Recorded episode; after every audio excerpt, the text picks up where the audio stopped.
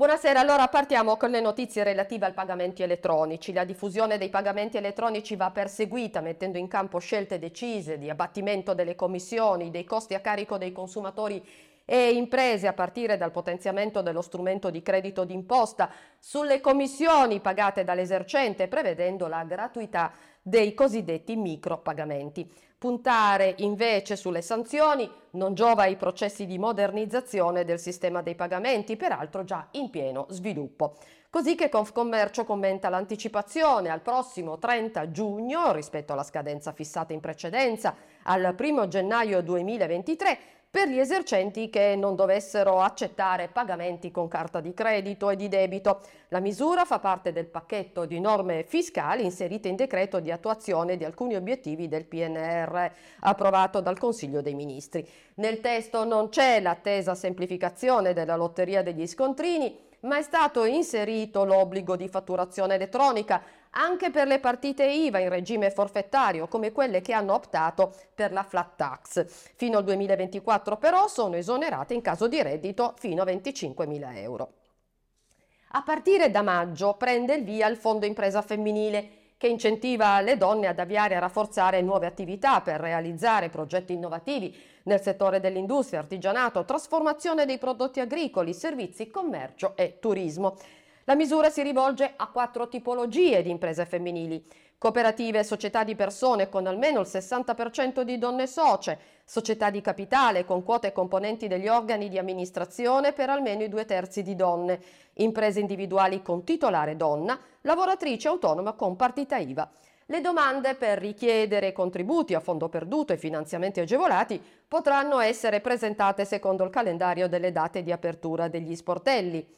Per l'avvio di nuove imprese femminili o costituite da meno di dodici mesi, la compilazione della domanda è possibile dalle ore dieci del cinque maggio duemilaventidue, mentre la presentazione a partire dalle ore dieci del diciannove maggio duemilaventidue.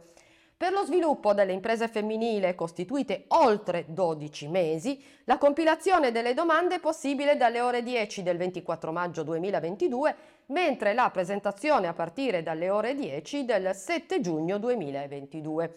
Il fondo prevede due linee di incentivo: incentivo per l'avvio di impresa femminile per libere professioniste e imprese non ancora costituite o costituite da non più di dodici mesi, incentivi per lo sviluppo e il consolidamento di imprese femminili per le imprese costituite oltre dodici mesi. Gli sportelli online per la presentazione delle domande saranno gestiti da Invitalia per conto del Ministero dello Sviluppo Economico.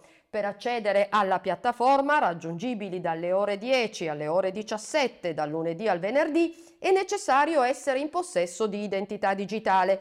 Inoltre è importante disporre di firma digitale, di un indirizzo di posta elettronica certificata, del legale rappresentante della società già costituita al momento della presentazione, oppure della persona fisica in qualità di socio o soggetto referente della società costituenta.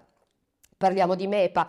Al fine di essere presenti sulla nuova piattaforma del mercato elettronico della pubblica amministrazione e poter vendere i beni e i servizi della propria azienda, tutti gli operatori già abilitati a MEPA dovranno migrare sulla nuova piattaforma, presentando una domanda di preabilitazione entro e non oltre l'undici maggio duemilaventidue.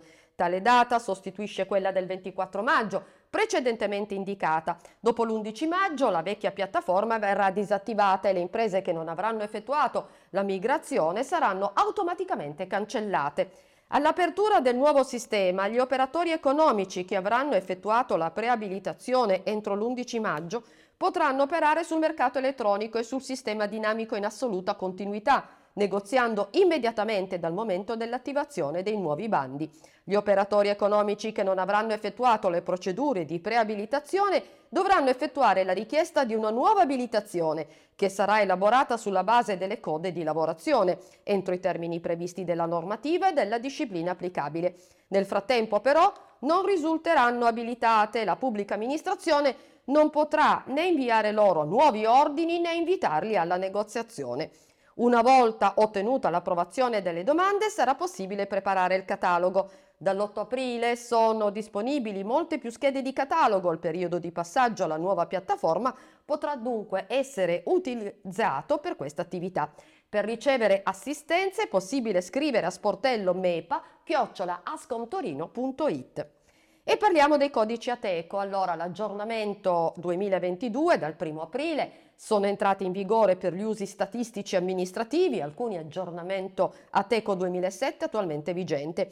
Le novità relative ai codici Ateco interessano undici sezioni su ventuno e riguardano sia le sequenze di cifre sia i titoli e le note esplicative. Nello specifico, a partire dal duemilaventidue saranno effettuati le seguenti modifiche: introduzione di venti nuovi codici di categoria e sottocategoria, aggiornamento di oltre sessanta note di inclusione ed esclusione. E questa era l'ultima notizia per questa edizione pasquale del nostro Ascom News. A me non resta che farvi i migliori auguri di una Pasqua serena. A venerdì prossimo!